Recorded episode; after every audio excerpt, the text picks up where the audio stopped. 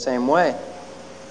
The three indicators that you want to think about in terms of the impact of codependency on your life level of functioning is one, the amount of self that's contaminated by the shame, the self rejection. How much of self has been rejected, disconnected in the process of growing up and into adult life? Secondly, the severity of the present toxic situation that has an impact also. And third is the pattern of assumptions and habits that were learned in the past and that are followed in the present. The kinds of cognitive patterns that, for example, recovery skills training is designed to give you a different way of thinking. Cognitive perceptual reconstruction not only helps you to look differently at the wounded parts of self, but to learn how to think more accurately. And that may sound presumptuous, but the fact is, some kinds of thinking are more helpful, other kinds of thinking lead to recurrent patterns of, of, of toxic relationships. So you need to be thinking about all three of those. How much of self has been disconnected and wounded? How severe is the present toxicity of the environment?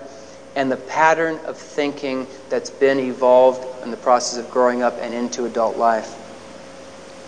Now, there's some people that in codependency, when that relationship becomes threatened, it becomes life threatening, literally. And at times there's a need for hospitalization because the, what happens is the little kid takes over. And the little kid believes they can't make it on their own. And the little kid doesn't know there's an adult there because of the time there isn't inside. I've seen so many, you know, it, it's amazing in listening, for example, with codependence. It's not an unusual situation. The codependent may be the primary breadwinner, may do basically all the support stuff at home, inside and out, and yet swears that they can't make it without the partner. Help me understand that. They do everything and yet they still believe that they can't make it without the partner. Why? Because without the partner, they don't have someone to be strong for. They don't have enough relationship with self to be strong for self. Again, it gets back to that lack of relationship. Other addictions that I've mentioned sexual addiction, eating disorders, workaholic kinds of problems.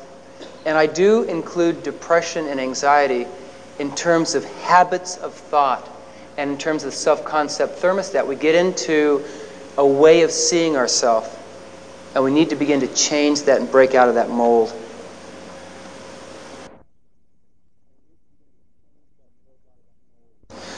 The, the last addiction I'd like to talk about, probably of no interest to anyone present, but it's of interest to me, is chemical dependency.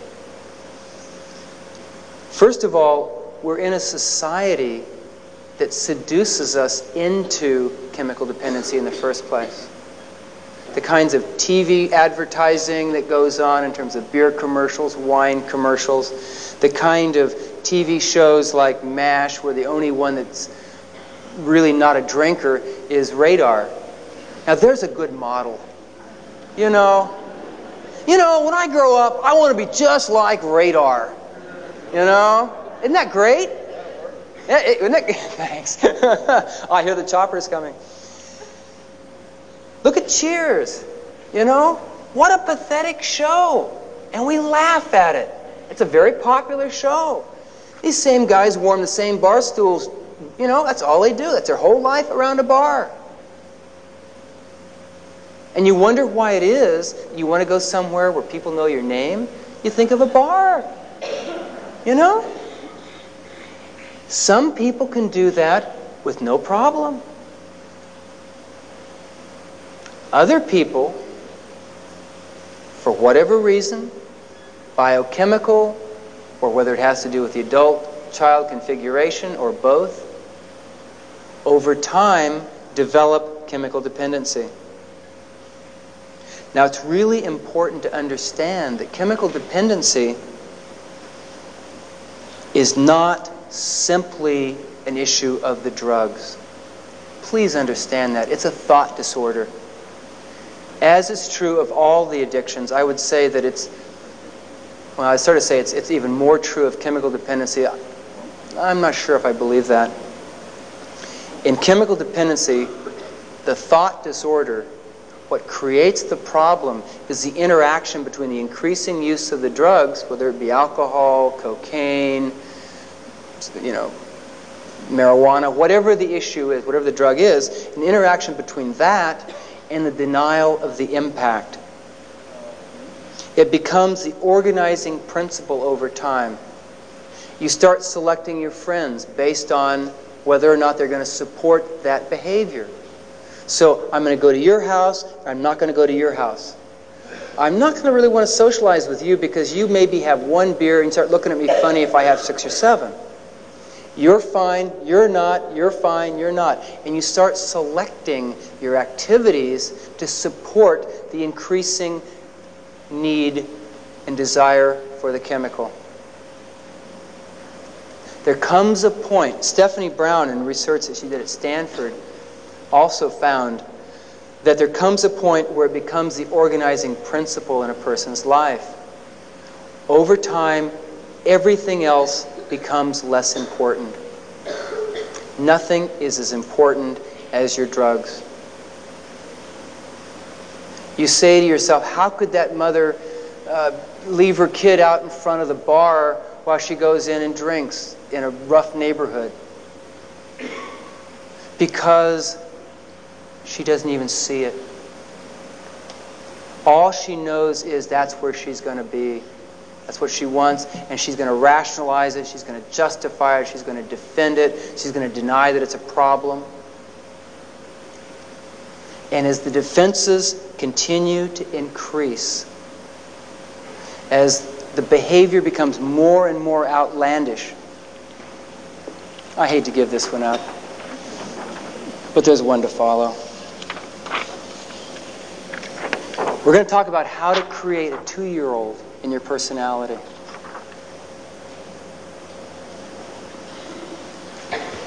Because what happens in the interaction between the chemicals and the impact on your life is you must use more and more defense mechanisms to try to not see the whale turds at the bottom of the ocean.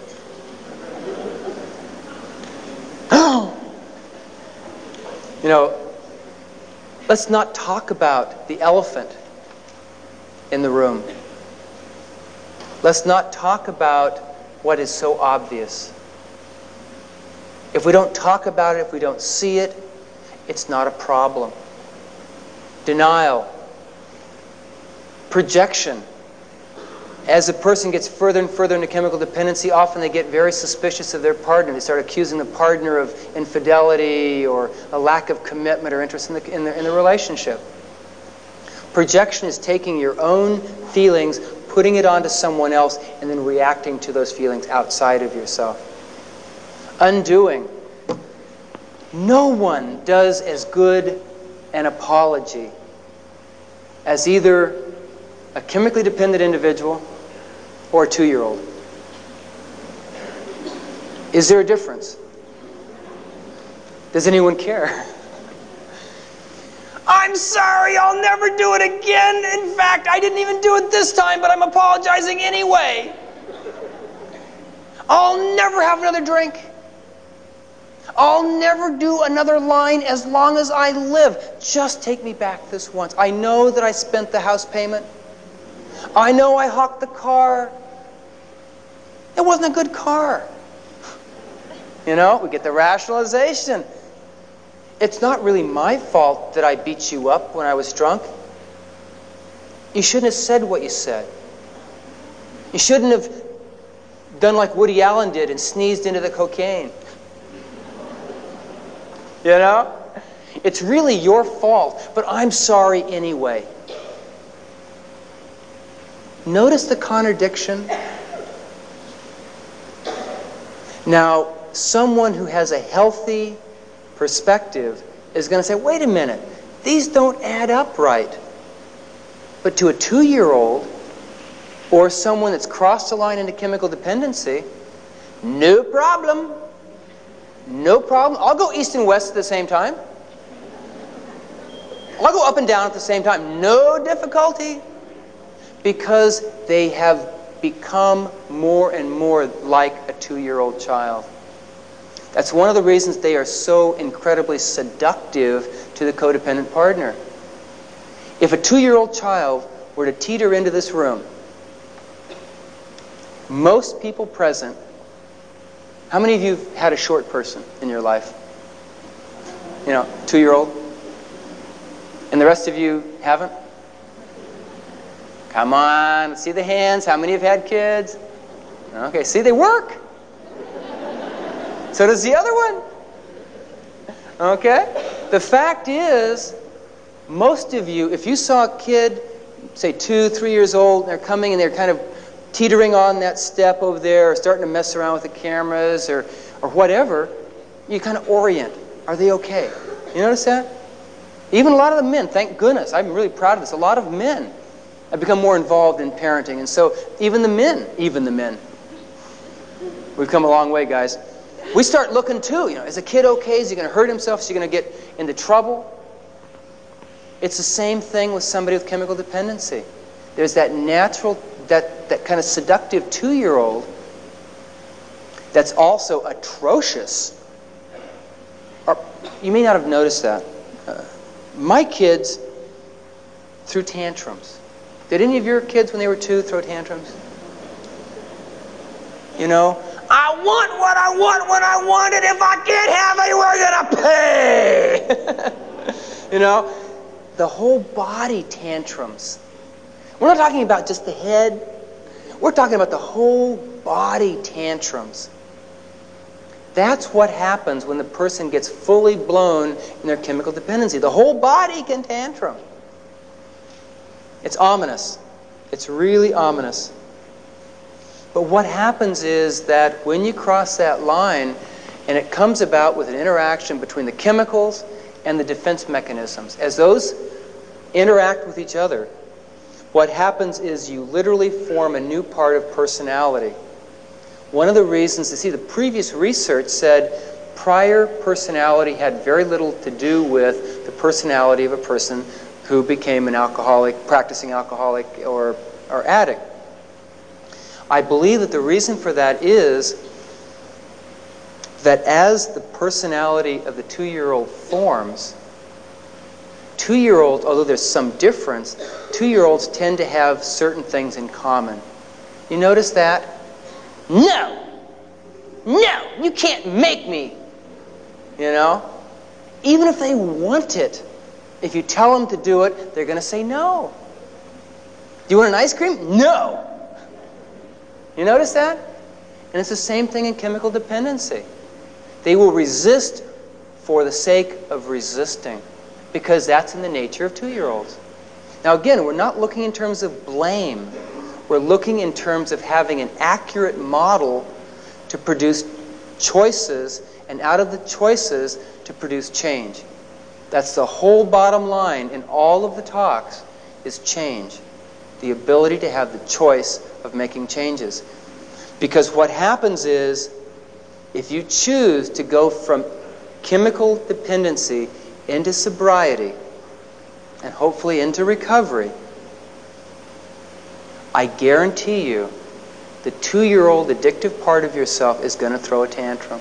Now, I lied just now. I said a tantrum. there aren't enough fingers on your hands to count the number of tantrums that two year old's going to throw. It's called the dry drunk. You familiar with that term? It's when the two year old is driving the bus. I love this. This is another. You notice I love all of them?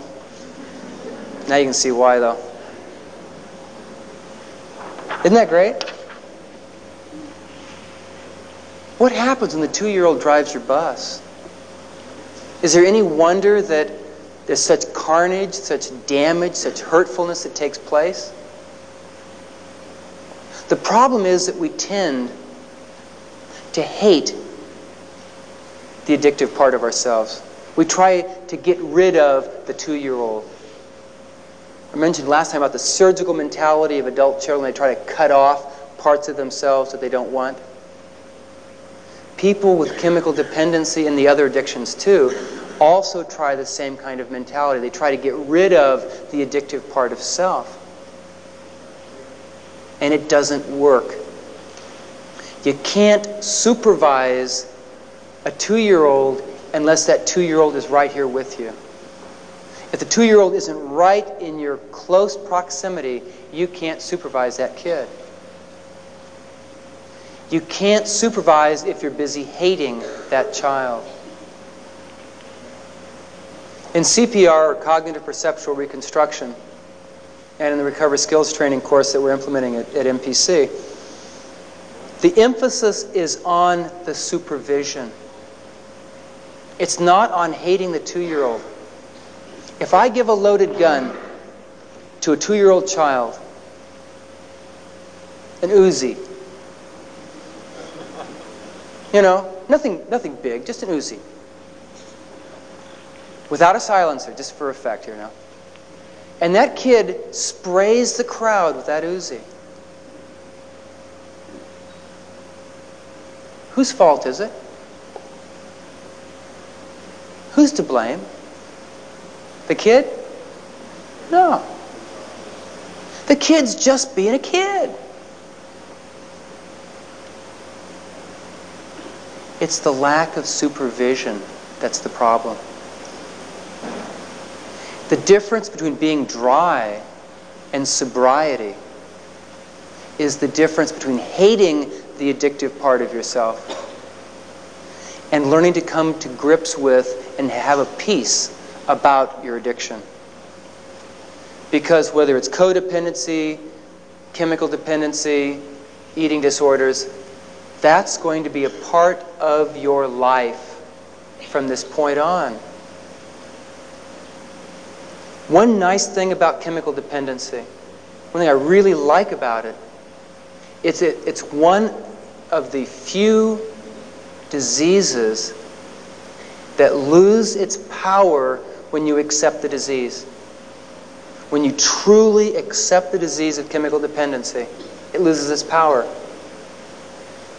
When you remove the drugs and begin the process of sobriety and recovery, changing your mind, the disease loses its power. Some of the healthiest people I have met are people that are recovering from chemical dependency, who have embraced their disease, that celebrate their disease. There's not a day that goes by that a person with chemical dependency doesn't need to celebrate the fact, fact of their disease. Because what you're doing is celebrating life when you celebrate your disease. It's not that you're glad you've got it. That's not what I'm saying. You're glad you know you've got it. Hear the difference? No one really likes the fact that, that they are choosing not to drink or not use drugs, particularly in a drug oriented culture. But the fact is, when you embrace that disease, when you embrace it and celebrate the fact that you now are choosing differently, that you're committed to learning to raise that two year old child. The rest of your life, you're going to have that two year old. The two year old doesn't go away any more than other parts of, of adult children go away. They don't go away. I don't know anyone that would have a child, you know, have, give birth to a child if they knew that child was going to stay two years of age. Two year olds can be loving when they're asleep, they're loving when they get what they want, and they're a pain in the butt when you cross them. It's in the very nature of being two. And for people that have crossed the line into chemical dependency, you've got that two year old with you the rest of your life. And so the issue is how to be better at supervision. Now, what we've often found is that in the process of making the shift from actively using drugs and chemicals to entering into sobriety, it's often helpful to have a safe environment to make the shift. Because what's happened is the two year old is about nine foot seven, is how it feels. You know, baby Huey, huge, big two year old, little tiny adult, you know. You notice that? The person says, I don't know if I'm going to drink or not. What they're saying is they don't know who's going to drive the bus. Is it going to be the two year old or the adult? One drink increases the chances of it being the two year old. Two drinks, three drinks, you don't know which drink, which line is going to knock the adult out of commission and leave the two year old driving the bus. And it's for that reason that if you've crossed the line into chemical dependency, as a responsible parent, sobriety is the only choice that makes sense. I want to be really clear about something here. I remember Tommy, when I used to teach Head Start. Tommy's a little towhead. His dad was in prison, his mom was a biker. Real tough lady. And Tommy would say things to me like, I'm going to throw acid in your face. What kind of kid you want to warm up to, you know? And Tommy wasn't going to take naps. And Mr. Jim said Tommy's going to take a nap. And I wrestled Tommy for about 45 minutes to an hour while he was screaming and he hated me. And it's like a volcano had gone off in my hands. My supervisor came in. I thought, oh no. It looked like I was killing the kid. I was simply restraining him on his cot. And he was red faced. He looked like he was going to pop a blood vein. And people, the aides and the volunteers, saying, boy, he's never going to talk to him again, you know, to, to me. That kid's going to write Mr. Jim right off his list. But it was important enough to me that that kid know that when I say something, he could count on it. The predictability was that important. And if it lost my job, whatever, I don't care. At that moment, Tommy was what really counted. Tommy got up from nap after about three hour nap, and the kid was just exhausted. I mean, he'd wrestled me for all that time. And he got up, and he came, and he melted in my lap. Literally melted in my lap, and we kind of cried together, you know? Someone cared enough to stop him without rejecting him. Someone cared enough to set loving limits without hurting him physically or emotionally, without rejecting him. And that's what we need to do with a two year old in the addictive self. We don't need to beat up that kid. We don't need to reject that kid. We need to supervise that kid. It means learning to say yes to healthy things and no to drugs and alcohol. Yes to healthy, no to unhealthy, like any other responsible parent. My particular addiction, in addition to workaholic at times, constantly in the state of trying to deal with that one, but was codependency. For codependence, not a day needs to go by that you don't recommit to the kids inside. You know, I love Sonia and I love my sons and I love my family and, and I have good friends, but none of them, none of them come before my little boy inside. Because if I turn my back on my little boy anymore, I can't have an intimate relationship with my wife and kids. The relationship with Jimmy inside is what makes it possible for me to be intimate with other people. And so, in the same way that every day someone that's making the process, the journey into recovery from chemical dependency needs to celebrate their disease and embrace that decision of sobriety, not a day goes by in codependency that you're also not reaffirming that commitment to that little kid inside of you. It's an important part of the process. Very important part. I want you to think about something that's one of the major obstacles in chemical dependency. It's called sloppy thinking. Well, it is. It's called sloppy thinking and sloppy talk. People are always saying, ah, you know, I can't drink anymore. That's a lie. You can drink. You can be an alcoholic and drink and die.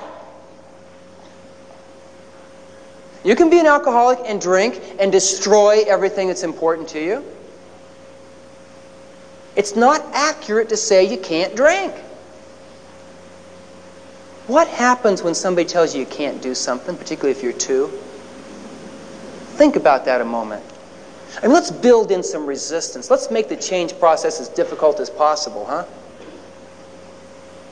I can't drink anymore. I can't use drugs anymore. No, the fact is, I care enough about me to choose not to. Let me hear you. I can't. Wimpy. Woo. We're going to keep at this till I hear you. I can't. Come on. Let's get a mad on here. Let's get really mad about the fact that we can't flush our lives down the toilet. I can't. I can't. And I'm mad that I can't flush my life down the toilet. I can't destroy my life. Doggone it. Come on. How many of you tonight are willing to go in the ring with Mike Tyson? How many of you are saying, I can't? Versus, I don't choose to, thank you very much. it may not be much, but it's all I got, and I'm going to keep it on top of my shoulders. For somebody that's crossed the line into chemical dependency, using drugs is like getting in the, in the ring with Mike Tyson. So if you're going to snivel about it, that's what you snivel about, is you're being deprived of having your block knocked off by Mike Tyson. When you begin to understand that, when you begin to appreciate that what you're really choosing to do is to build a healthy life. And yes, you do need the regret from the previous feeling chart there the regret of losing your best friend because your drugs do become your best friend, like food in the, in the, in the eating disorders becomes your best friend. In the codependency, the other relationship becomes your source of being. You need to grieve that, yes. You need to grieve that. You need to feel the loss of that organizing principle. But the fact is, you're choosing life. So if you're going to be upset, that's what you need to be upset with, is the fact that you're choosing life. Do you hear the difference between those two points? As usual, I'm more blabby than I intended, and I really wanted to talk tonight more about the, the 12 step model. I'll bring that in next time because I think we need to really look at that 12 step model in a way that may be a little different than some people do. I see it as a permission giving, I see it as a source of support for the adult in the process of learning how to raise that two year old child. So I'll talk a little bit more about that as I begin to talk about new program, learning new tools. The next three weeks are going to be dealing entirely with the process of learning new choices and new tools. Now, two things I'd like to announce. One, if you have any questions, please jot them down so we can collect them. I really would like to answer questions. There were some really good questions last time. I want to really encourage that. It's just impossible with the size of the audience to be able to, to have a dialogue. But if you have questions, jot them down. Some people are going to need to leave. So as those people are leaving, we'll collect the questions, and I'd like to spend some time uh, responding to questions. Secondly, if you're wondering about whether or not you have an issue of chemical dependency or any of the other addictions, and you want to get more information, there's some brochures in the front, and maybe we could have some folks that would be willing to, to talk, Bob and Candace and Lenny, Bob. Uh, if there's anybody that has any questions, that's fine with us. It would be, you know, the main thing is to understand that you have a choice. You do have choices. When you begin to appreciate that and learn that you can approach things differently, then suicide stops making sense. But if you're stuck the way you are in those private hills, I, I thought of suicide on a number of occasions before uh, entering into my recovery. Never actively. It's more like, gee, wouldn't it be a relief I didn't make it home? Because the, this, the pattern I was living was so painful that it just hurt being me. And that's true with any addictions. The addictions rob the soul. They rob the soul. And so we're going to be talking a lot about how to fight back. Horowitz. We're going to fight back over the next three weeks. So let's take a moment, take a quick break. There's, there's some more, you guys put some more literature out there? Okay. If there's any questions, there's some folks. If you have questions for me, uh, we'll collect them, and then as soon as people have gone that needed to leave, we'll, we'll have the questions and answers. Thanks an awful lot.